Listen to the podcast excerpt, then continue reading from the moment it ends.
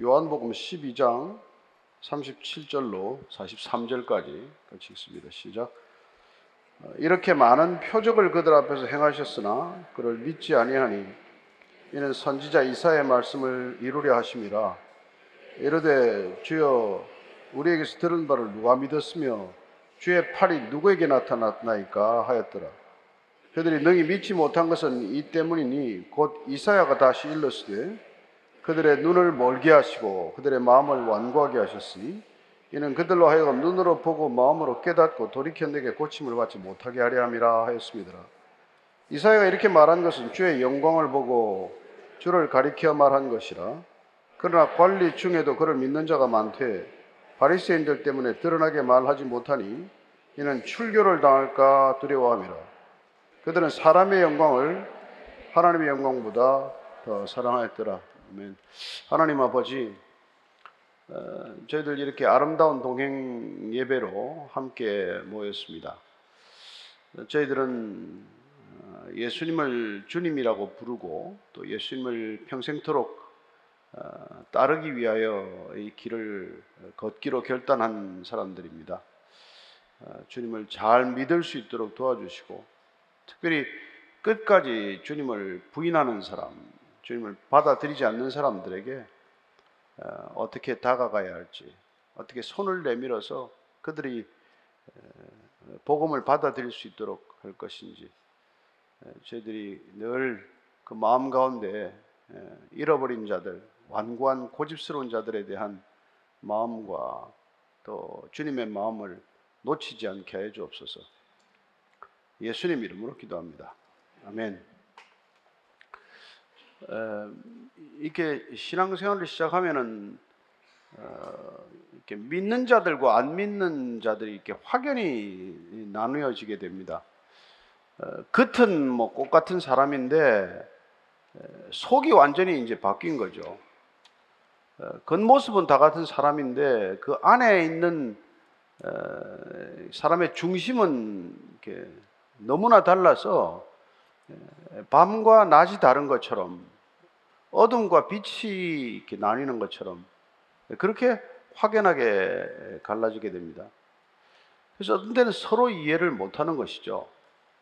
심지어는 뭐 본인이 뒤늦게 믿어도 어, 자기가 안 믿었을 때가 이해가 안 되는 것이고 믿게 된 것도 이해가 되지 않고 그렇게 또 믿음을 이렇게 생활을 이어나가면은 주위 사람들도 갑자기 변하는 사람에 대해서 이해를 하지 못하게 됩니다.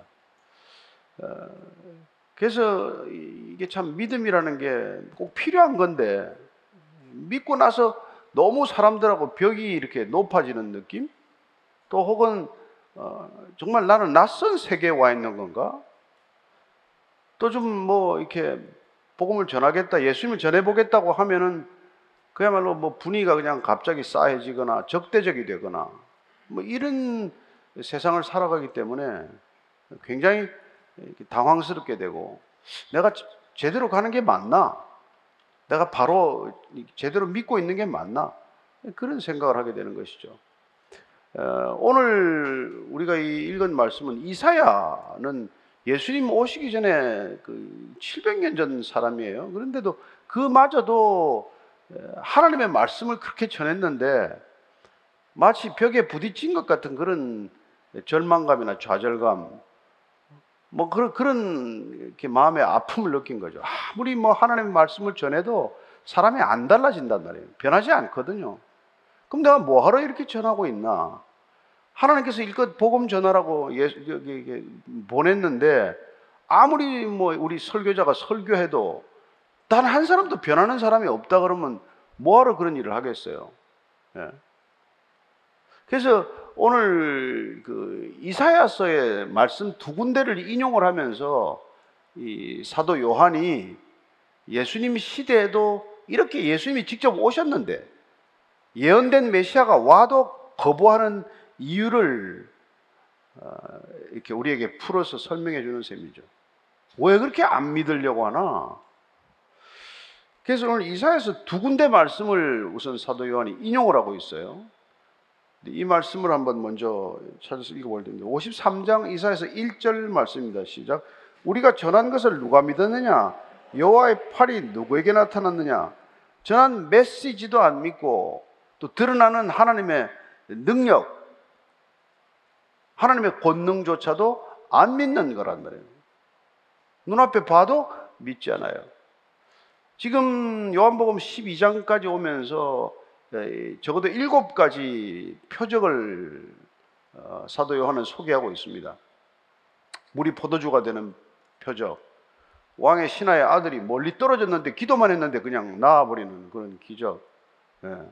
베데스다 연못가에는 38년 된 병자가 일어나서 자리를 들고 일어나 걸어가라 그랬더니 그냥 벌떡 일어나서 걸어가는 그런 표적들. 예? 보리떡 다섯 개와 물고기 두 마리로 장정만 5천 명을 먹이는 그런 표적. 물 위를 걸어가는 심지어 그런 표적. 소경의 눈을 뜨고 예. 심지어는 죽은 나사로가 일어나는 그런 표적을 일으켰음에도 안 믿는단 말이에요. 무슨 수를 써도 안 믿는 이유가 뭐냐? 그래서 이사에서 50, 아, 이사에서 6장 9절, 10절 말씀이 이렇게 이사야가 그 당시에 이렇게 이사야서 기록해 놓은 거죠. 9절 10절입니다. 시작. 여호와께서 이르시되 가서 이 백성에게 이르기를 너희는 듣기는 들어도 깨닫지 못할 것이요 보기는 보아도 알지 못하리라 하여 이 백성의 마음을 둔하게 하며 그들의 귀가 막히고 그들의 눈이 감기게 하라. 염려하건대 그들이 눈으로 보고 귀로 듣고 마음으로 깨닫고 다시 돌아와 고침을 받을까 하노라. 아니 지금 실컷 가서 하나님을 전하라고 그랬는데 예? 그래놓고는 하나님은 뭐 마음에 백성들의 마음을 둔하게 해가지고 귀도 막아버리고 눈도 감기게 하라. 눈을 뜨게 되면 믿게 되니까 눈을 못 뜨게 하라. 귀도 못 듣게 하고. 예? 이건 뭐예요 도대체? 앞뒤가 안 맞는 말 아니에요.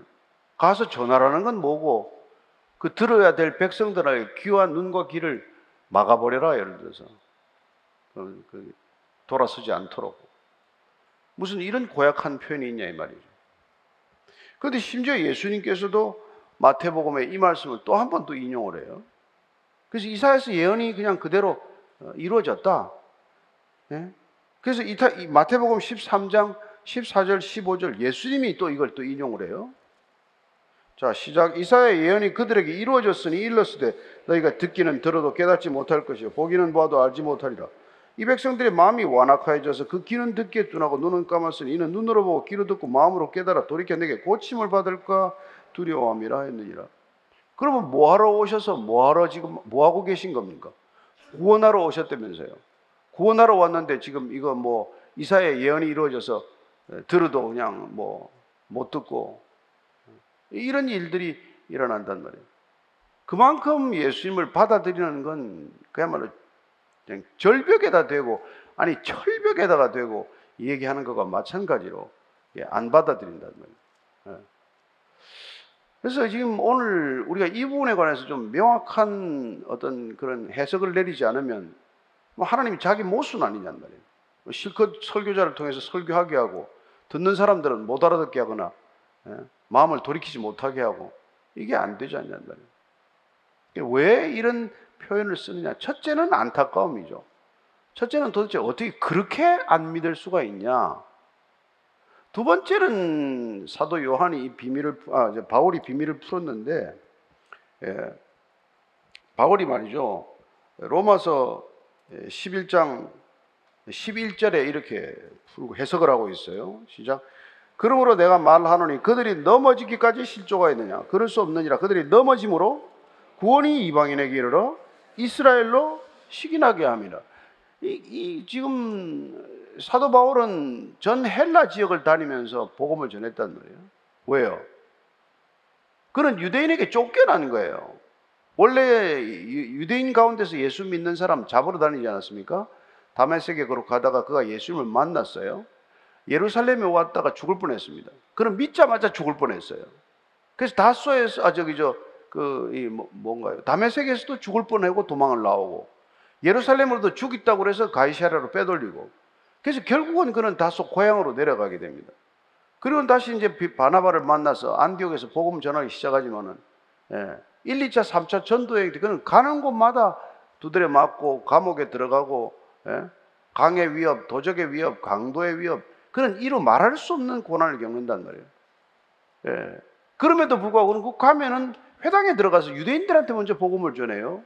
유대인들 믿지도 않는데 믿지만 않을 뿐만 아니라 심지어 자기를 해롭게 하는데 두 번 다시 보고 싶지도 않고 가고 싶지도 않은 그 회당을 왜 가냔 말이에요. 왜 가나? 근데 그게 11절 이 말씀이라면 예? 그들이 넘어짐으로 구원이 이방인에게 갔다는 거라면 여러분 유- 유대인들이 안 믿어가지고 우리가 지금 믿고 있는 거 아십니까?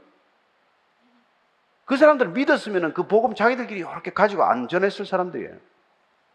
안 믿어가지고 그게 이렇게 열방으로 흩어진 복음이 되었다는 겁니다. 우리나라 처음 이게 평- 복음이 들어온 게 이쪽 평양 쪽 이렇게 복음이 들어왔잖아요. 근데 뭐 거기서 여러분 어떻게 됐습니까? 잘 믿는 사람들이 평양 대부흥도 일어나고 이러다가 전쟁이 났어요. 다 내려왔어요. 예수 잘 믿는 사람들이. 그분들이 내려와서 교회를 얼마나 세웠는지 모릅니다. 곳곳에 가서 교회를 세웠어요. 그래서 그야말로 여기는 지금 복음 천지가 되고 말았죠. 그 지금 남북한 비교를 해보세요. 예수를 철저히 못 믿게 하는 북한과 지금 한국하고는 어떻게 어떤 어떤 차이가 일어나고 말았습니까? 그래서 우리가 왜 저렇게 안 믿나? 예. 그 안 믿는 걸 미워할 수가 없단 말이에요. 바울은 절대로 미운 감정을 가지고 그들을 그렇게 박해를 받았으면 미워할 만도 하죠. 근데 그렇지 않았단 말이에요. 근데 그 이유가 그들은 저렇게 안 맞지만, 안 믿지만, 결국은 이방인들에게 복음이 흘러갔다가 이방인들이 잘 믿게 되면 그 사람들이 시기심이 나서, 아니, 왜 쟤들이 잘 믿지? 그래서 그들도 믿게 될 거다. 이게 하나님의 계획이다. 우리는 이해할 수 없지만 하나님은 이런 절차, 이런 순서로 복음이 온 세상에 펼쳐, 펼쳐지도록 해놓은 거다. 이런 해석을 내리고 있는 거죠. 예. 여러분, 믿음이라는 것은 우리가 사건을 볼 때 믿음의 관점으로 본다는 것은 전혀 다른 관점으로 해석하는 능력이에요. 이렇게 볼 수 있고 이렇게 해석하는 게 보편적인 해석인데 전혀 반대 입장에서 보고 반대로 해석할 수 있는 게 믿음의 능력이란 말이에요. 그래서 믿음이 없는 사람은 애를 보고 들들 뭐 볶아가지고 너는 그러다 평생 실패하고 말겠다. 뭐, 뭐 이렇게 잔소리를 하지만 아니 믿음을 가진 부모는 저게 하나님께서 이 땅에 보내시고 하나님의 그래도 선물로 이 가정에 주신 애라면은 반드시 제가 하나님의 뜻을 따라서 잘 살게 될 거다라는 믿음이 있기 때문에 끝까지 애를 포기하지 않고 끝까지 붙들고 기도하고 또 씨름하면서 기도하고 그래서 애를 기어이 살려놓는단 말이에요. 예? 그래서 천재를 만들어 놓는 게 이제 뭐 아인슈타인이 뭐 학교에서는 전응하네 전응하. 우리 학 우리 한국에서 교육 받았으면 그건 그냥 그냥 예, 뭐, 뭐 이상하게 됐을 거예요. 그죠? 근데 유대인 가정에 태어나서 유대인들 엄마 손에서 자랐더니 그렇게 됐다는 거예요. 한두 가지 그런 일이 있는 게 아니에요. 그러니까 믿음이라는 것은 사건을 바라보는 관점, 다른 관점이고 사건을 해석하는 다른 능력이라는 걸 우리가 분명히 알고 있지 않으면 이런 상황을 이해를 못 한다는 거예요. 왜 저렇게 안 믿나? 왜 저렇게 안 믿나? 왜 저 남편 저렇게 기도해도 안 믿나? 나중에 알고 보니까 기도하는 그 부인을 바꾸기 위해서 하나님이 천천히 응답한 거예요. 왜저 자녀가 저렇게 안 변하나 안 변하나? 기도하는 부모를 사람 만들기 위해서 그 아이가 고생하고 있는 거예요, 지금. 일부러 안 믿고 애를 먹여가면서 부모가 포기할 때까지 자식을 놓을 때까지 끝까지 그냥 그런데 그 아이도 고생이고 부모도 고생이에요. 그런 일들이 뭐, 뭐, 뭐, 오늘이나 어제나 뭐, 뭐, 변함없이 일어난 일이라는 거예요. 그러니까 왜 하나님은 이렇게 나 기도를 안 들어주십니까? 기도를. 기도는 이미 응답되었어요. 기도를 들었으면 응답된 거예요, 하나님은. 하나님이 들으셨으면 들으셨다. 이게 응답이란 말이에요. 내 방식대로 되는 게 응답이 아니고, 내 방식대로 되면 큰일이죠, 뭐. 예? 못된 사람들 방식, 기도, 기도를 뭐다 하는 방식대로 되면 큰일 나지 않겠어요? 뭐 축구 뭐, 뭐 둘이서 축구하면 둘 다 예수 믿으면 누구 편을 들어야 돼? 에? 어느 편을 승리로 해, 하게 해줘야 돼요? 어. 그러니까 지금 아 이게 이사야 말이 이루어지는 거구나 이사야 말이. 그러니까 그 저렇게 믿지 못하게 하는 데는 다 이유가 있구나. 하나님이 능력이 없어서 지금 저게 일에 안 믿는 게 아니고 하나님이 무능해서 무기력해서 이런 일이 있는 게 아니란 말이에요. 교회가 박해를 받는다. 하나님이 능력이 없어서 교회 박해 받는 게 아니에요. 예루살렘 교회가 박해를 왜 받았습니까? 다 흩어져서 사마리아와 예? 에, 안디오까지 갔다가 저쪽 마케도니아로 아가야로 가라고 박해가 일어난 거란 말이에요. 박해를 허락하신 거란 말이에요. 그와 마찬가지로 우리가 이 시대 교회가 무슨 어려움을 겪는다면 어려움을 겪어야 할 이유가 있는 거예요. 우리끼리 뭐 너무 좋아 잘 지낸다든지 아니면 믿음의 본질을 잃어버렸다든지 그런 일들 때문에 교회는 어려움을 겪게 돼 있단 말이죠. 그래도 잘 믿는다고 하더라도 그 잘 믿는 걸 누군가에게 전하게 하기 위해서 하나님은 여기서 흩어지도록 하는 여러 가지 방안, 수만 가지 생각이 있으실 거예요. 아이디어가 많으신 분이고 능력이 많기 때문에 우리가 생각지도 못하는 그런 아이디어로 교회를 흩을 수도 있는 거란 말이에요. 그래서 우리는 하나님이 어떤 분이라는 걸 아는 게 중요한 거지 우리가 지금 기도하고 있는 내용이 중요한 게 아니라는 거예요. 하나님을 제대로 알면 하지 않을 기도를 우리가 얼마나 많이 하는데요. 네? 그래서 하나님이 뭐 안 들으시나 봐. 그렇죠. 그런 거는 뭐 듣는 둥 마는 둥 하겠죠. 그런데 이게 지금 41절에 보니까 이사야가 그렇게 말한 게 아니라 주의 영광을 미리 보고 주를 가리켜 말한 것이라. 사실 이사야서 53장을 보면요. 어떻게 그렇게 세세하게 묘사를 할 수 있겠어요? 예수님은 그냥 그냥 기가 막히게 고난받는 종을 이렇게 묘사를 한 거란 말이에요. 예수님이 오셔서 어떤 고난을 겪을지, 어떤 어려움을 겪고, 왜 사람들이 그렇게 예수님을 몰라보고 예수님을 예? 조롱하고 예? 그렇게 할지가 다 기록이 되어 있는 거 아니에요? 주님을 보았다는 거예요. 예수님도 이렇게 말씀하세요. 너희들이 말해 그 어? 아브라함도 아브라함도 나를 나를 보고 기뻐했다. 나의 볼 때 볼 것을 보고 기뻐했다. 어? 아브라함도 그러니까 구약의 곳곳에 믿음의 사람들을 보면은 그 사람들이 오실 메시아에 대한 환상, 오실 메시아에 대한 기대, 오실 메시아에 대한, 메시아에 대한 분명한 믿음을 가지고 그 모든 일들을 바라봤기 때문에 아무리 고난이 와도 환란이 와도 무슨 뭐 톱에 썰려 죽더라도 동굴에 갇혀 죽더라도 사자의 밥이 되더라도 그냥 그냥 그렇게 순교의 길을 간 거란 말이에요. 믿음의 열전을 보면 소름이 끼친단 말이에요. 믿기가 두려울 만큼 그런 사람들이 왜 그런 길을 가냔 말이죠. 그리스도의 영광, 고난의 영광을 알기 때문에 그 사람들이 그렇게 가는 거다 이 얘기죠. 근데 이렇게 믿는 사람들이 있는가 하면 또 뭐 절대로 안 믿는 사람들이 있는가 하면 또 대충 대충 믿는 사람들이 또 적지 않아요. 적당히 믿고 적당히 사는 거. 예? 예수님 때도 그 사람들이 있었다는 거예요. 그게 보면 이제 42절, 43절이에요. 같이 한번 읽겠습니다. 그러나 관리 중에도 그를 믿는 자가 많대 바리새인들 때문에 드러나게 말하지 못하니 이는 출교를 당할까 두려워함이라. 그들은 사람의 영광을 하나님의 영광보다 더 사랑하였더라.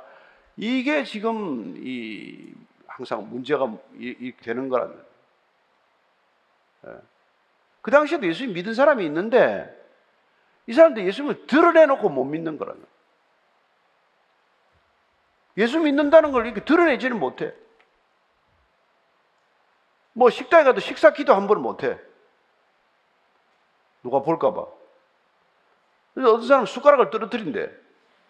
숟가락을 주울 때 하나님 잘 먹겠습니다. 이거는. 기가 막힌 거죠. 왜, 왜 못 드러내는 거예요?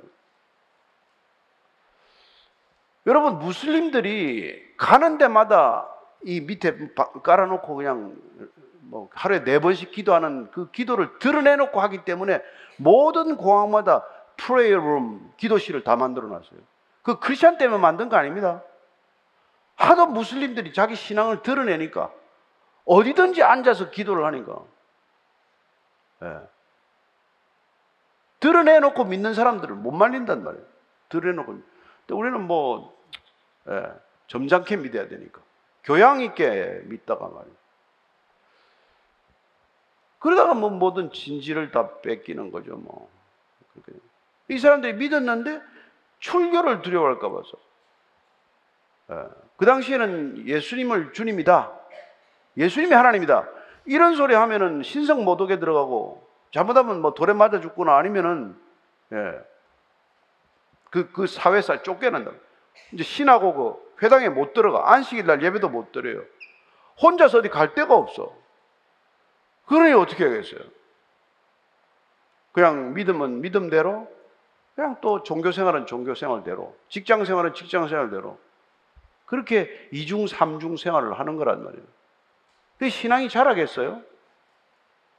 신앙이 그 안에서 무슨 마치 뭐, 어, 뭐, 뭐, 뱃속에서 태아가 크지도 못하고 죽듯이 신앙도 그렇게 되지 않겠어요? 예. 그런 사람들이 많았다는 거예요. 니고데모 같은 사람도 사실은 뭐 그런 부류의 한 사람이었죠. 근데 나중에 이제 결단하고 신앙을 드러내죠. 처음에는 뭐 예수님 만나서 밤에 잠시 몰래 왔다가 그러다가 산헤드린 공회에서 예수님이 공격을 받으니까 변호를 잠깐 했다가 나중에는 이제 뭐 시신을 갖다가 아리마대 요셉이 수습할 때 아예 그냥 향유를 가지고 가서 시신 장례식을 아예 치러드리는 그런 믿음을 드러내는 일들이 있었지만 대부분의 사람들은 거기까지 못 나간단 말이에요. 그래서 믿음이 들어왔지만 믿음을 공개적으로 드러내지 못하거나 믿음을 전파하지 못하는 그런 존재가 되는 것이죠. 여러분, 어떤 믿음이든지 진짜 믿음이라면, 아니, 강한 믿음이라면, 본인이 가지고 있는 확실한 믿음이라면 그 믿음은 반드시 드러나게 마련이고 전해지게 마련입니다, 여러분. 예. 저 식당이 좋다 하는 믿음이 있으면 그 식당에 맨날 데려가. 누구한테도 소개를 해도 해야 한다고요. 그렇지 않아요? 자기가 뭐 써본 제품이 좋다. 그런 뭐 확신이 생기면은 꼭 그걸 쓰라고 뭐, 예. 하여튼 뭐 제가 이거 특정 상품에 대한 선전이어서 입으로 발설하기가 어려운데 너무 좋은 게 있어가지고 예. 계속 그걸 뭐 사주지는 못하지만 쓰라고 쓰라고 쓰라고 해서 한, 한 50군데 소개했을 거예요. 물론 뭐 그렇다고 해서 뭐 광고비를 받거나 무슨 뭐 협찬을 받거나 그건 없지만 그렇게 된단 말이에요, 사람이. 그렇게 안 해줘도. 예. 내가 뭐 너 50대 팔면 무슨 보상을 해줄게. 그게 말이에요. 써보니까 좋다. 그래서 내 믿음이 진짜라면 여러분이 입을 닫고 있을 수가 없어요. 믿음은 절대 숨겨지지 않고 가려지지 않는다는 거예요. 그게 제대로 된 믿음이 아니어서 지금 대충 이중 생활이 가능한 거지. 진짜 믿음이라면 그 그렇지 않단 말이에요. 진짜 사랑하면은 감출 수가 없단 말이에요. 어떻게 사랑하는 걸 그냥 감추고 있어요. 예. 그래서 오늘 지금 그 얘기를 하는 거라고요. 제대로 된 믿음이라면 그럴 리가 없는데 출교를 당까 두려워하는데 근데 왜 그렇게 두려워하냔 말이에요. 그러면 왜? 왜 왜 그 두려워서 말도 한번 못해? 근데 오늘 이게 사도 요한이 그 딱 집어서 지금 얘기를 해요. 그거 사람의 영광을 하나님의 영광보다도 더 중요하게 생각하기 때문에 그렇게 사는 거다. 간단하죠? 아닌데 지혜롭게 산다고 지금 하는 건데 아니 아니라는 거예요. 변명하지 말라는 겁니다. 예. 사람의 영광 그게 하나님의 영광보다 더, 더 중요하기 때문에 그렇다는 거예요. 따라서 믿음은 뭐가 진실로 나한테 중요한지를 다 드러내는 거란 말이에요. 감출 수 없기 때문에. 내가 중요하게 생각하는 게 뭔지 우선순위가 다 드러난단 말이에요. 정말 예수님이 중요하면은 뭐, 뭐, 우리가 순교까지는 못하더라도, 예? 그분 때문에 조롱을 당하거나, 그분 때문에 뺨을 맞거나, 그런 게 뭐 별로 그렇게 중요하지 않단 말이에요. 내 체면이 더 중요하기 때문에. 내가 뭐 뭐라는 게 더 중요하기 때문에. 예.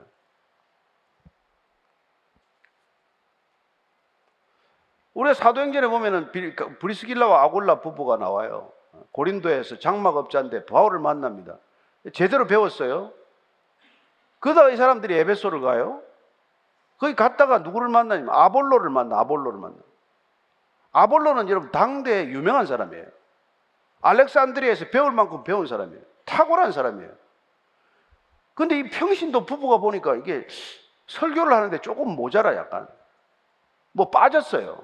그 집에 조용히 불러가지고 예수님의 십자가 죽음과 부활과 마가의 다락방의 성령의 강림 이런 부분을 쫙 이렇게 가르쳐 준다는 거예요. 이 사람이 그걸 그대로 다 받아들여요. 저 같으면 뭐 그 집에 잘 가지도 않겠지만은 예. 가서 그런 얘기하면 당신이나 잘 믿으라고. 목사 불러다가 힘들게 하지 말고. 예수님이 나보다 더 중요하기 때문에 예수님에 관한 얘기를 기탄 없이 사심 없이 들을 수 있는 사람이 되는 거란 말이에요. 근데 보통 사람은 예수님보다 내가 더 중요해. 심지어는 예수님보다도 내 믿음이 더 중요해. 내가 믿는다는 사실이 중요해. 심지어 어떤 사람은 내가 출석하는 교회가 중요해. 예? 그 교회가 너무 중요해서 예수님보다도 주일날 예수님 만나러 오는 게 아니라 그 교회 출석하러 오는 거예요. 그 교회 눈도장 찍으러 와. 누구누구 왔다 인사하러 와, 악수하러 와. 여러분, 그렇게 왔다 갔다 하는 사람이 한둘이 아닙니다. 내가 이 교회 다닌다는 게 너무 중요한 사람. 예수님이 그 교회만 계십니까? 여기만 계세요? 예배 중에만 예수님 계십니까? 그건 아니란 말이에요. 그게 다 내 영광, 사람의 영광을 더 중요하게 생각하는 것 때문에 생기는 일이다. 이게 오늘 결론이라는 거예요. 그래서 신앙생활에서 가장 중요한 게 뭐예요? 내 영광에 덫에 걸려드는 것, 내 영광에 빠져드는 것, 이거 하나 조심해야 된다 이 말이죠. 예수 믿는 내가 너무 중요해지는 것. 아니요. 예수님이 여전히 중요한 거지. 내가 별로 중요하지 않아요. 그래서 세례 요한은 아니 예수님은 점점 커져야 하고 나는 점점 작아져야 합니다. 그런 고백을 했기 때문에 예수님께서 여자의 태에서 난 사람 치고 세례 요한보다 큰 사람이 없다. 그렇게 얘기를 해주는 것이죠. 뭐가 그렇게 중요한지 말이죠. 뭐가 중요하고 뭐가 덜 중요한지가 믿으면서도 헷갈리는 거예요. 진짜 믿음이 아니라서 그렇다 이겁니다. 그래서 여러분들이 진짜 믿음과 비슷한 믿음과 정반대 믿음을 가려 식별해야 된다 이 말이죠. 그래서 옛날에 어떤 목사님이 그랬어요. 그 사람 진짜 믿는지 안 믿는지 교회에서 한번 발을 콱 밟아보면 안 돼. 예. 발을 콱 밟았는데 그냥 진짜 믿는 사람은 또 다른 발을 내밀고 발 밟는 취미가 있으십니까? 밟으세요. 아니면은 뭐저 주차장에서 차를 한번 슬 반발을 박아보면 돼요. 어. 예. 내려 내려가 내리자마자 안 다치셨어요? 이렇게 묻는 사람이 있고 차부터 보는 사람은 자, 차부터. 여러분 사람이 중요합니까? 차가 중요합니까? 바로 대답을 못 하잖아요. 다 그렇다고. 그래서 이거 뭐 이게 내가 더 중요한 예, 계속 내 영광을 찾아가는 신앙의 여정에 들어간단 말이에요. 아, 이 얘기 할까 말까 굉장히 망설였는데 그래도 뭐 아름다운 동해이니까 좀 자유로운 시간이니까 개구리가 막뭐 이렇게 못이 오염이 돼가지고 살 수가 없게 됐어요. 요새 사람들이 얼마나 뭐 못을 오염시키고 연못에 그래서 개구리가 막 머리를 엄청 짜냈대요. 내가 어떻게 하면 이 연못을 탈출해서 좀 먼데 좀 깨끗한 연못에 갈 건가? 그래서 까치 두 마리를 불러요. 까치한테 이제 좀 도움을 청한 거죠. 야 까치야, 내가 이거 뭐 얘기 하나만 한데 이거 저기 저 나무 가지를 하나 내가 입으로 물고 있을 테니까 니네들이 나를 이 가지 두 개를 물고 좀 멀리 데려다 줘라. 이 까치 두 마리가 그냥 그렇게 마음이 뭐 그런 생각이 드니 좋다 도와주겠다고 약속을 받아서 그래서 이제 까치 두 마리가 이게 나무 가지 양쪽을 물고 이제 개구리가 입에다가 가지를 물고 나른 거예요. 그게 뭐 사방에 난리가 났죠. 야 어떻게 날아가냐? 그 야 개구리가 난다 개구리가 난다. 근데 개구리 그 얘기 듣더니 야 내가 낸 아이디어야 라고 말하는 순간 떨어져 죽었대 떨어져 죽었대 재밌어요? 썰렁하죠 썰렁한데 내가 했다는 걸 이걸 못 참는다는 거예요 내가 했는데 하다가 가지를 놓쳐버린 거라는 거예요 내가 했는데 내가 영광을 받아야 되는데 내가 그 중심에 있어야 되는데 내가 그 자리에 있어야 되는데 예, 내가 사람들한테 인정을 받아야 되는데 그게 여러분 우리가 말하는 나르시시즘 아니에요? 자기 얼굴에 빠져서 연못에 빠져 죽는 거랑 마찬가지고 성경에 보면 그렇게 죽은 사람이 바로 누구예요? 헤로드 왕이 그렇게 나오다. 아그리파 헤로드 왕이 말이죠. 그 사람이 뭐 이 갈릴리 지역에 농산물을 갖다가 저쪽 수다 저, 저 수출을 안 하니까 이제 난리가 난 거예요 이 사람한테. 그래도 이제 뭐 헤롯한테 조금 잘 보이려 그러고 그래서 이제 헤롯이 이제 그 곡물을 다시 수출하기로 결정을 하고 그래도 이제 뭐 사람들이 고맙다고 헤롯한테 이제 연설할 기회를 준 거예요.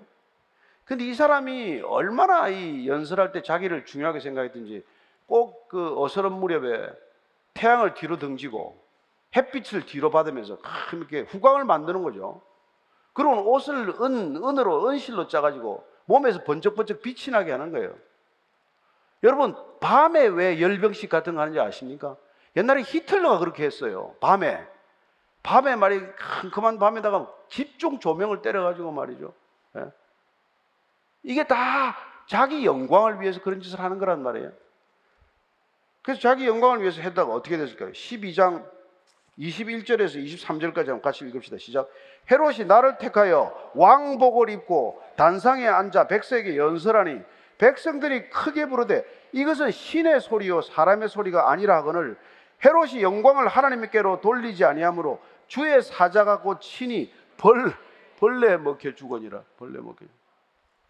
예, 읽기로 저는 여러분들이 너무 여러분들의 영광을 저, 추구하다가 벌레 먹혀 죽지 않게 되길 바랍니다. 무슨 벌레인지는 모르죠. 저 지금. 예. 그렇게 그냥 어, 막 사람들이 막 신의 소리다 막 그게 신성처럼 그렇게 신격화하는 자기 자신을 신격화하는 거니까. 예. 어차피 뭐 시신 땅에 묻으면 벌레 먹혀 죽겠지만 살아서도 벌레 먹혀 죽는 이런 일이 있다는 거예요.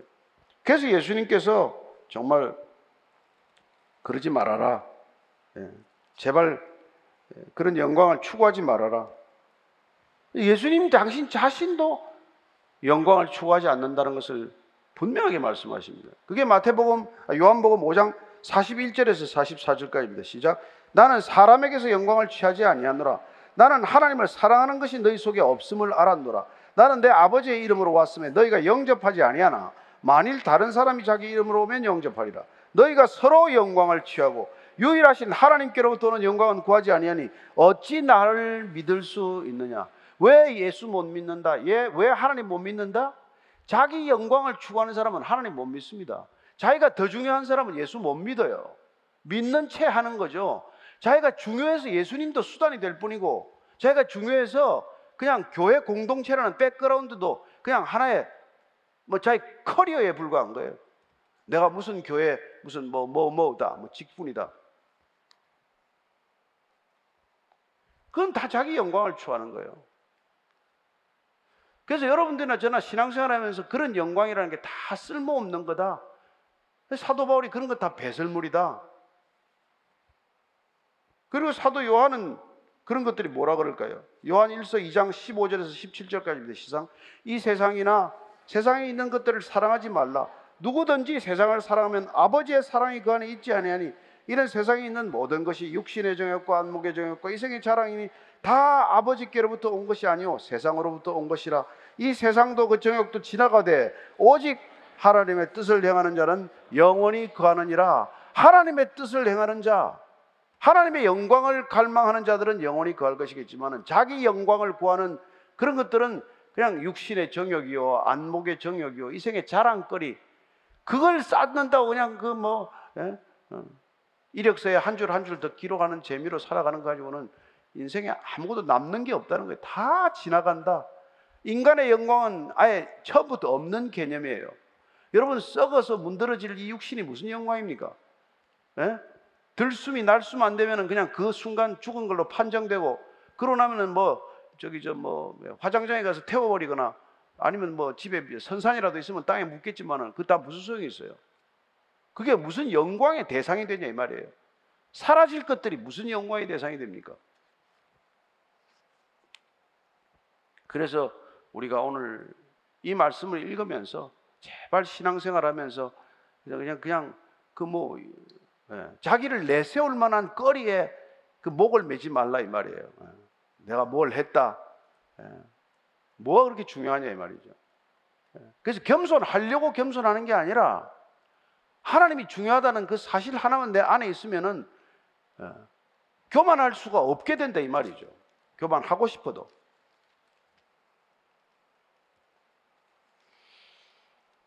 저는 오늘 이 요한복음 12장에 표적을 마치면서 표적의 책이에요. 표적 일곱 가지. 그 다음부터 십자가의 길을 걷는 영광의 책이 펼쳐집니다. 근데 이걸 정리하면서 사도 요한이 이 말씀으로 정리를 하는 거예요. 이렇게 표적을 보여도 왜 안 믿는지 아니? 자기 영광이 중요해서 안 믿는 거예요. 하나님의 영광이 안 보이는 거예요. 자기가 중요한 사람은 남이 안 보인단 말이에요. 예. 무슨 뭐 뭐 남이 뭐 뭐 뭐 아파 죽어가나 뭐 하나. 자기가 중요한 사람들은 여러분 사람을 사람 값으로 안 친단 말이에요. 물건 값으로 치지. 그래서 뭐 저놈을 뭐, 뭐 죽이고 내가 뭐, 뭐 사람 값을 물어 내가 물어버려 이런 소리를 한단 말이에요. 저는 여러분들이 이 신앙의 길을 가면서 무엇을 우리가 진정으로 추구해야 할지, 정말 뭐가 소중한지, 정말 중요한 게 뭔지, 뭘 가장 중요하게 우리가 삼고 살아가야 할지 다시 한번 마음속에 잘 정리가 되는 시간이 되기를 바랍니다. 예. 여러분, 내가 중요하지 않습니다. 나는 점점 덜 중요해져야 합니다. 그게 신앙이 가는 길이요. 예. 내가 믿는 하나님은 점점 더 중요해져야 합니다. 예. 우리가 믿는 예수님은 날마다 더 중요해져야 하고 우리는 날마다 덜 중요해지는 것 그게 참된 신앙의 길이요. 예. 점점 사람들이 볼 때도 저 사람 안에 있는 예수님이 저 사람을 바꾸었구나 하는 그런 것들이 눈에 자연스럽게 드러나는 삶이 될 줄로 믿습니다. 하나님이 내 안에 산다. 예수님이 내 안에 산다고 고백하는 자들이라면 예수님이 사시는 대로 우리도 살아가지 않으면 그분이 우리 안에 계신다는 말을 못하는 것이죠. 저는 여러분들이 내 안에 사시는 분이 예수님이라는 말을 할 수 있게 되기를 바라고 그분이 사신 대로 뒤쫓으면서 제자도의 길을 끝까지 잘 완주하게 되기를 축복합니다. 어, 기도하겠습니다. 하나님 아버지, 정말 서푼어치도 안 되는 인간의 영광을 위해서 우리가 얼마나 줄다름 치는지 모릅니다. 내 커리어를 좀 화려하게 장식하느라고 정말 죽을 힘을 다하며 살아가는 세상입니다. 그러나 여러분, 게으르지 않아야 합니다. 정말 우리는 부지런히 살아야 합니다. 그러나 그 모든 것들이 나를 위해서가 아니라 내 이름을 위해서가 아니라 내 경력을 위해서가 아니라 정말 하나님을 위해서 참된 하나님의 나라를 위해서 끊임없이 하나님을 묵상하는 삶이 되게 하시고 하나님을 드러내는 삶이 되게 하시고 나는 사라지는 삶이 되게 하여 주옵소서. 주님 이미 우리에게 영생하는 생명 주셨사오니 그것만으로 족합니다. 그것만으로 충분합니다. 더 이상 어떤 것도 원치 않습니다. 그럴 때 하나님께서는 우리에게 필요한 모든 것들을 더하시겠다고 약속하셨습니다. 내가 구해서가 아니라 하나님이 필요한 걸 아시기 때문에 주어지는 삶, 충족된 삶, 모든 것이 풍요로운 삶이 되게 해 주옵소서. 주께서 함께 하심을 날마다 믿음으로 선포하는 이 믿음의 길 끝까지 완주하기를 바라며 예수님 이름으로 기도합니다. 아멘.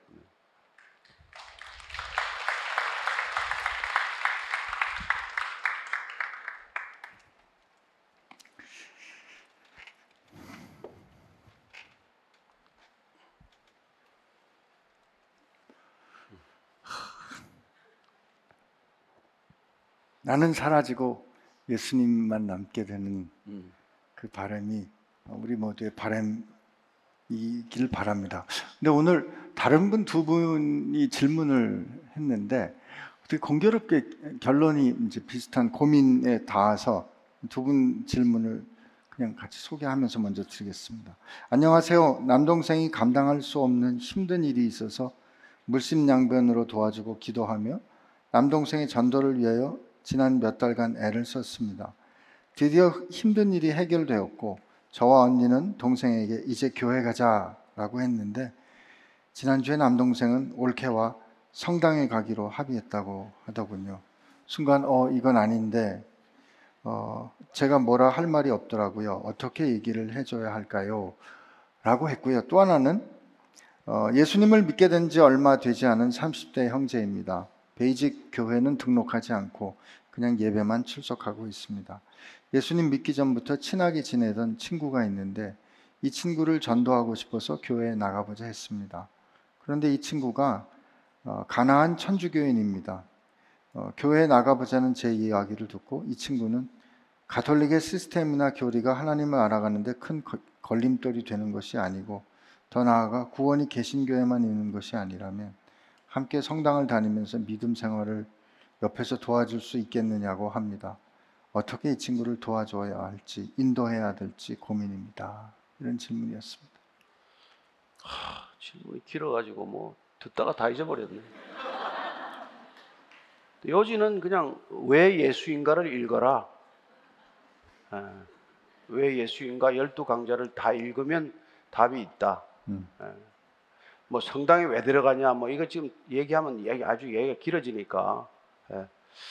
어, 정말 예수님을 만나는 길이 뭔가 음, 예, 성경을 우리가 통하지 않고서는 하나님을 알 수 없습니다. 음, 예, 성경을 이제 예, 같이 개신교하고 캐토릭하고 일자고 공동 번역을 하지 않았습니까? 예, 그만큼 성경에 관해서는 합의가 이루어져 있어요. 음, 그러나 그 성경을 살아내는 방법 에, 그리고 성경을 우리가 실상 삶에 적용하는 것에 있어서는 차이가 있을 수 있죠. 그러나 중요한 것은 그 차이보다도 에, 성경이 더 중요하기 때문에 성경으로부터 시작하면 저는 안전하다고 믿습니다. 어디를 따라가기 전에 이분이 먼저 성경을 읽으면 저는 오히려 안전하다고 생각해요. 예수님을 만날 수 있도록 위해서 계속 기도하는 거 필요하겠네요. 네. 예, 그리고 이제 뭐 둘이서 도와주고 너 이제 교회 나가자. 음, 이거는 이미 예수님을 거래 대상으로 생각했기 때문에 음, 조금 지혜롭지 못한 방법이 아닌가 생각할 수 있죠. 뭐 네가 내가 도와줬는데 그 도움의 대가로 교회를 나가자. 이거는 예수님을 그 정도 음, 값으로 격화시키는 게 될 수 있다는 거죠. 물론 선이라는 것도 있고 또 복음을 전하고 싶은 순수한 마음도 있지만 내가 너를 도와주는 이유가 교회 데리고 나온 건 아니란 말이죠. 내 나의 이 정말 순전한 마음 그냥 그냥 순수한 사랑을 통해서 음, 아저 사람이 예수를 믿기 때문에 그렇구나. 음, 저 사람 안에 혹시 예수의 모습이 있네. 그게 전도지. 그냥 교회 데리고 나갔다가는 뭐 그 교회가 어떤 교회인지 모르는데 음. 꼭뭐 나 다니는 교회 가야 된다는 것도 아니고 음. 그래서 저는 여러분들이 한 사람을 도와줄 때 교회 데려오기 위해서 도와준다는 것을 조금 생각해야 될 문제라는 거죠. 아, 근데 요즘 이런 사람들 그렇게 많지 않은 것 같은데. 그렇지도 많지도 않지만 그러니까 그나마도 중요한 분 중요한 건데 음. 예, 그러나 그럴 때는 차라리 그냥 도와주는 걸로 끝나야 되는 거죠. 사랑으로 사랑으로 끝나야 되는 거죠. 예. 되돌려받을 생각하지 말고. 그거는 뭐너 음. 너 내가 너 학교에서 시험 100점 맞으면 뭐 뭐 카레 카레 음. 라이스 해줄게 뭐 이- 이거나 마찬가지. 카레 먹고 싶어 하는 애한테 그냥 주면 되지 왜 100점을 받아오라 그러냐고. 아, 아니란 말이에요. 음.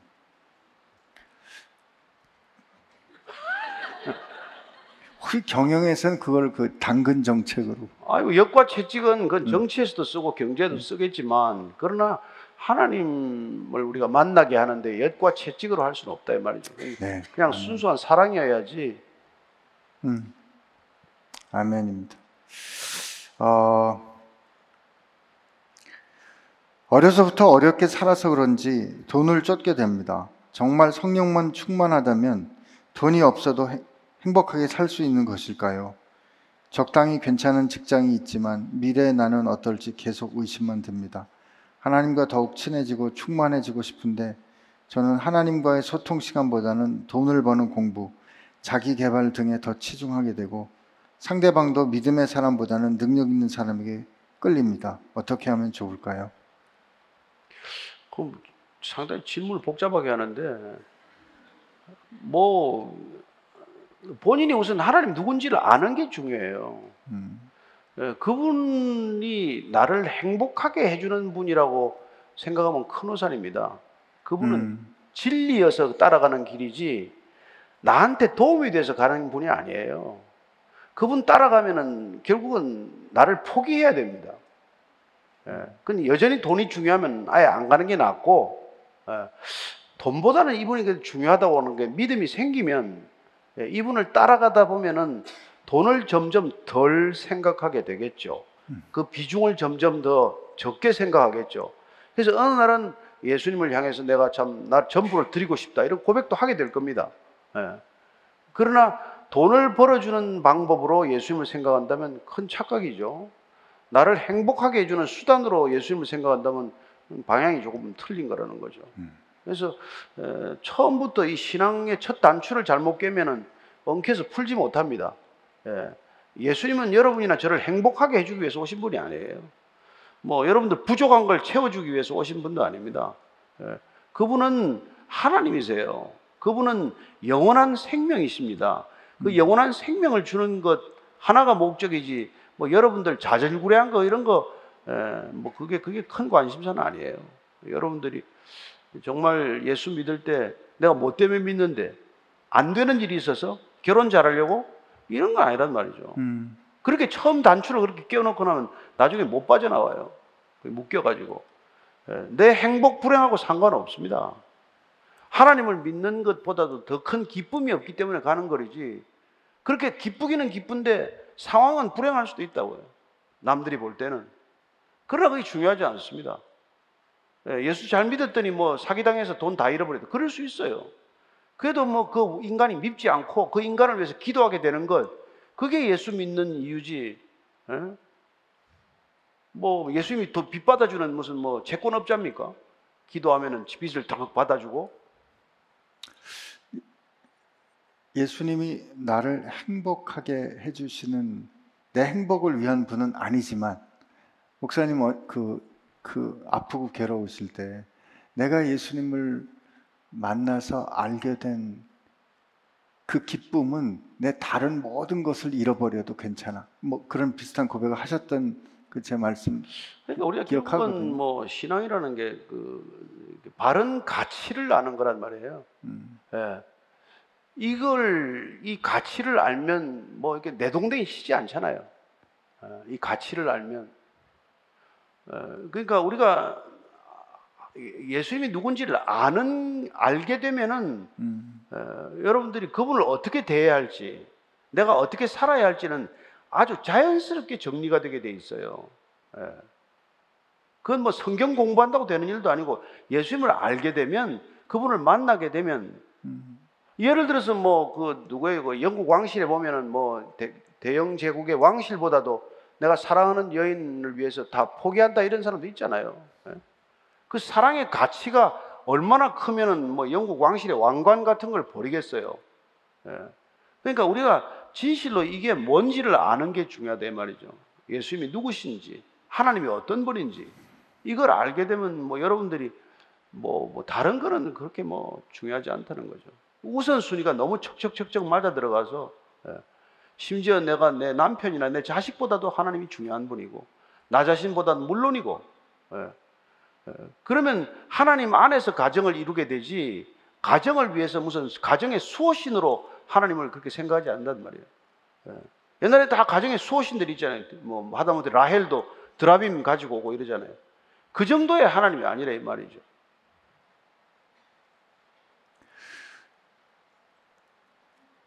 처음에 그 질문에도 예수님이 누구신지 정말 알게 네. 되면 그 답을 찾을 수 있다고 말씀하셨고 지금 이 분의 질문에도 그렇죠. 예수님을 바로 알게 되면 그분의 귀, 그 고귀한 네. 예수님이 누구신지 그 가치를 알게 된다면 그런 답을 결국 같이 하게 되네요.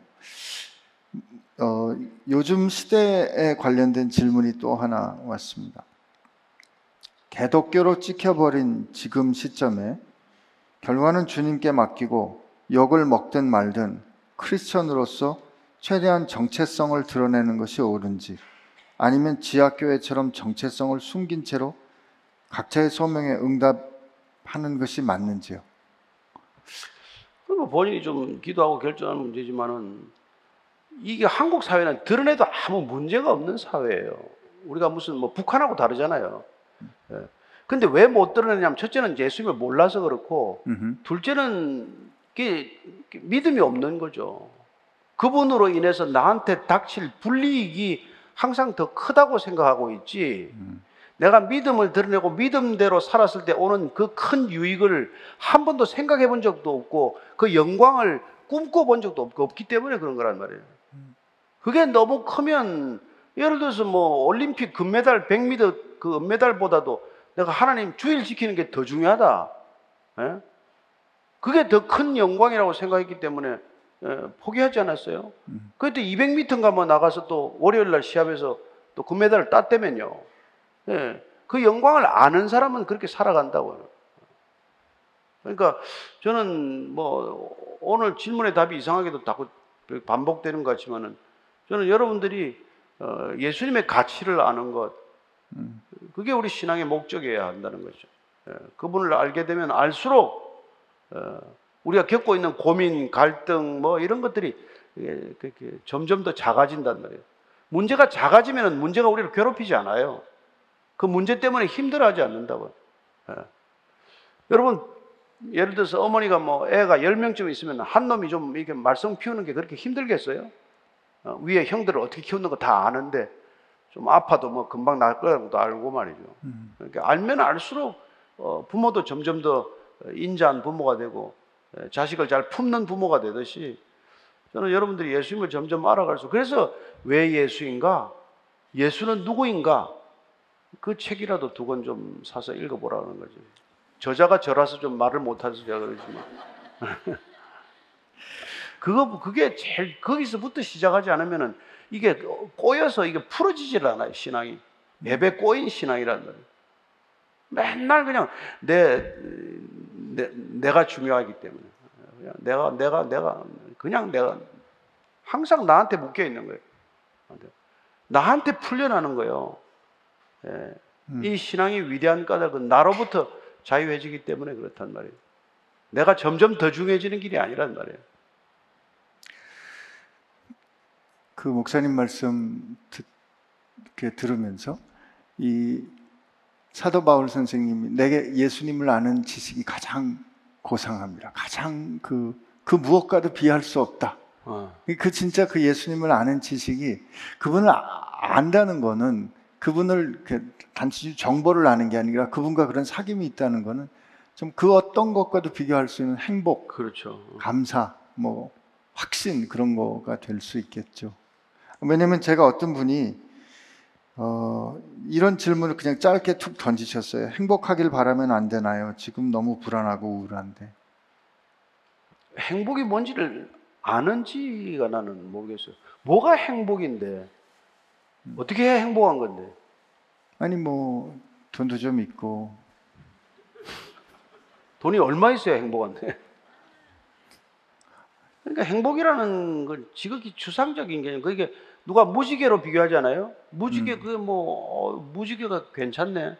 그걸 아무리 잡으려고 잡으려고 해도 잡을 수 없는 거고 어느 날 어느 순간 사라져 버린단 말이에요. 행복하려고 애를 쓰고 애를 쓸수록 그 행복이 사라져 버린다고.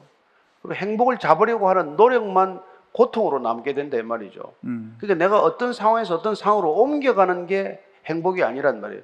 존재 자체가 행복이어야 행복이 완성이 되는 거지. 어떤 조건과 상황을 바꾸어서 행복해지겠다라고 생각을 하면은 절대로 행복에 이르지 못한단 말이에요. 그래서 그게 신기루와도 같고 무지개와도 같은 거란 말이죠. 음, 하늘의 별을 따르는 거나 마찬가지다 이 말이죠. 여러분은 지금 이 순간 지금 예수님을 믿는 이 상태로 완벽하게 행복해야 된단 말이에요. 돈이 좀 있고 없고는 그냥 그건 그건 변수이지 상수가 아니란 말이에요. 음. 행복은 상수가 무언가로 규정되는 거지 변수가 무언가로 규정되지 않는단 말이에요. 아멘. 그 선교사로 간 그 자리에서 죽임을 당했던 그짐 엘리어트가 어, 사라지지 않을 것을 위해서 어, 영원히 지킬 수 없는 것을 이렇게 놓는 것, 잃어버리는 것은 절대로 어리석은 일이 아니다. 그런 말을 했던 게 기억이 납니다. 왜냐면 그가 스물다섯에 그렇게 가자마자 죽은 것을 보고 사람들이 어, 어, 왜 이런 낭비를 할 수 있다는 말인가 했을 때 그가 썼던 그의 고백들을 보면 영원히 지키지 못할 거는 영원히 지킬 것을 위해서 기꺼이 놓는 것은 큰 지혜로운 일이다 이렇게 말씀하셨는데 오늘 우리 마음 가운데 행복이 무엇인가 이제 영원한 그분이 내 안에 있는 것이 무엇인가를 다시 반복해서 생각하게 되는 것 같습니다. 그런데 그 예수님을 잘못 믿고 있는지요? 라는 질문을 누가 이렇게 했는데요. 예수님 믿기 전에는 제 의지, 노력을 열심히 했습니다. 임파선에 이상이 올 정도로 야근도, 철야도, 야간 대학도 다녔던 열정이 있었는데 예수님 믿고 나서는 그 의지가 다 없어지고 그냥 기도만 하는 제 모습이 너무 수동적으로 느껴져 갈등이 옵니다.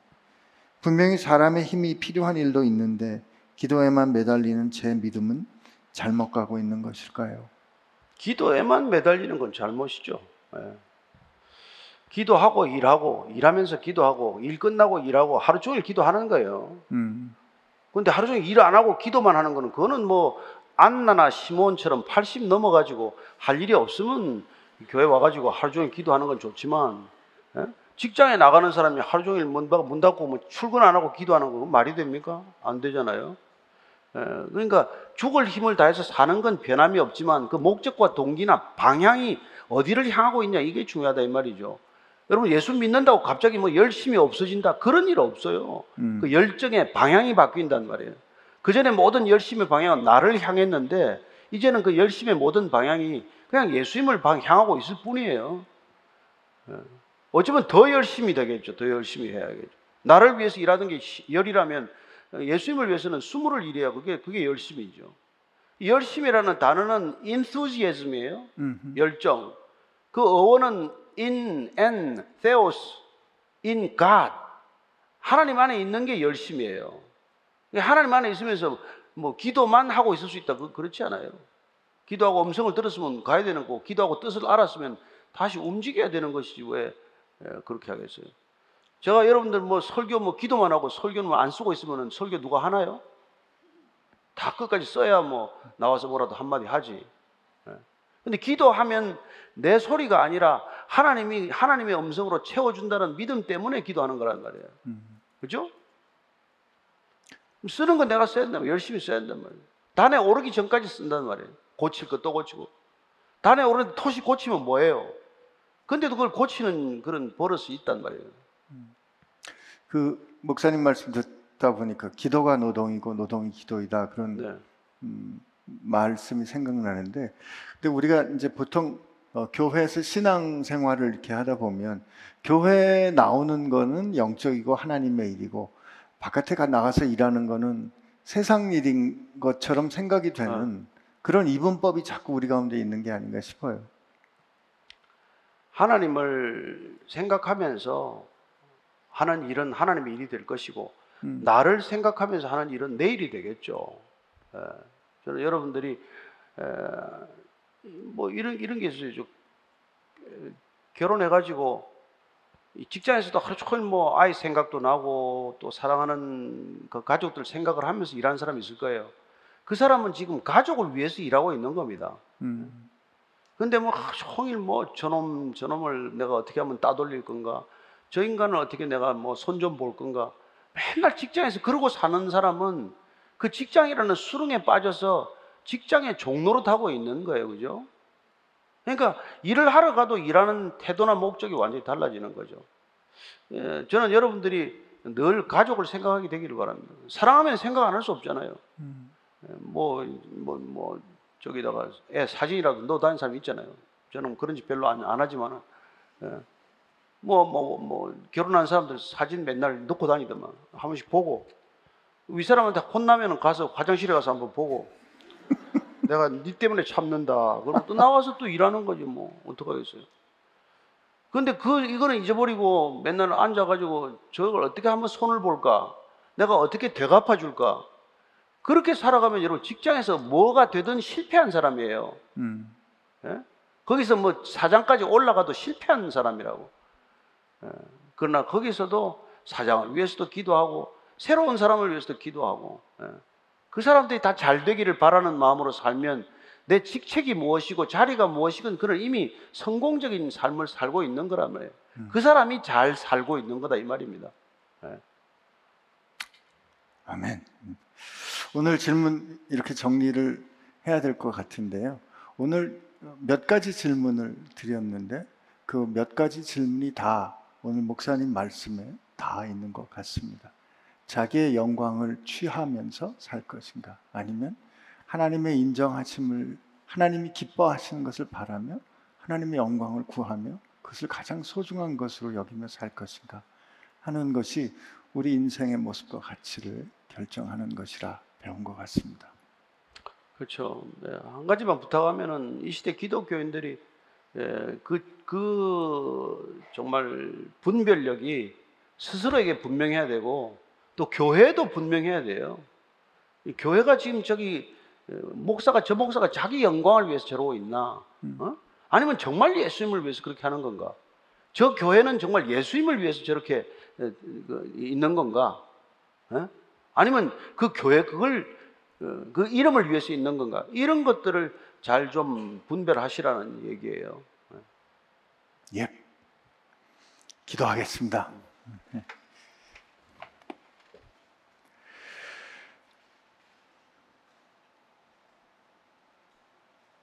주님, 우리 모두가 다 어, 주어진 한 번밖에 살 수 없는 인생을 살겠지요. 그 인생을 다 마쳤을 때, 우리의 달려갈 길을 다 마쳤을 때, 하나님, 우리가 주님 앞에 섰을 때 주님께서, 그래, 너 참 잘했구나, 라고 착하고 신실한 내 사람아, 이렇게 주님께 칭찬받는 사람 되기를 소원합니다.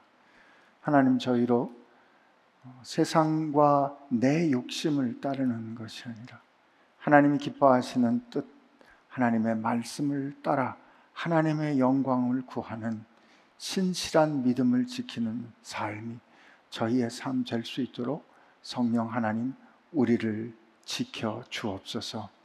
우리의 눈과 우리의 귀와 우리의 마음이 오직 주님을 향한 것 되게 하여 주옵시고 그것이 행여나 꾸중 들을까봐 두려워서 하는 그런 두려움 때문에 하는 행동이 아니라 나를 사랑하신 주님을 알기에 그 사- 주님을 아는 기쁨 때문에 그리스도의 심장과 사랑이 강권하시는 대로 우리가 사랑으로 고백하는 것 되게 하여 주옵소서.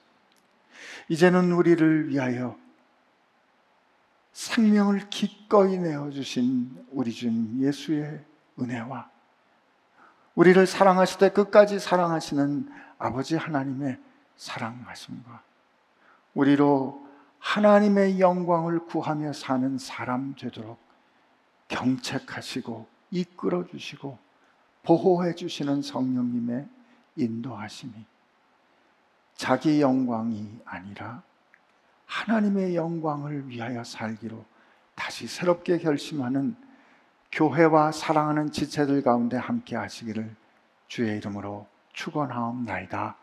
아멘.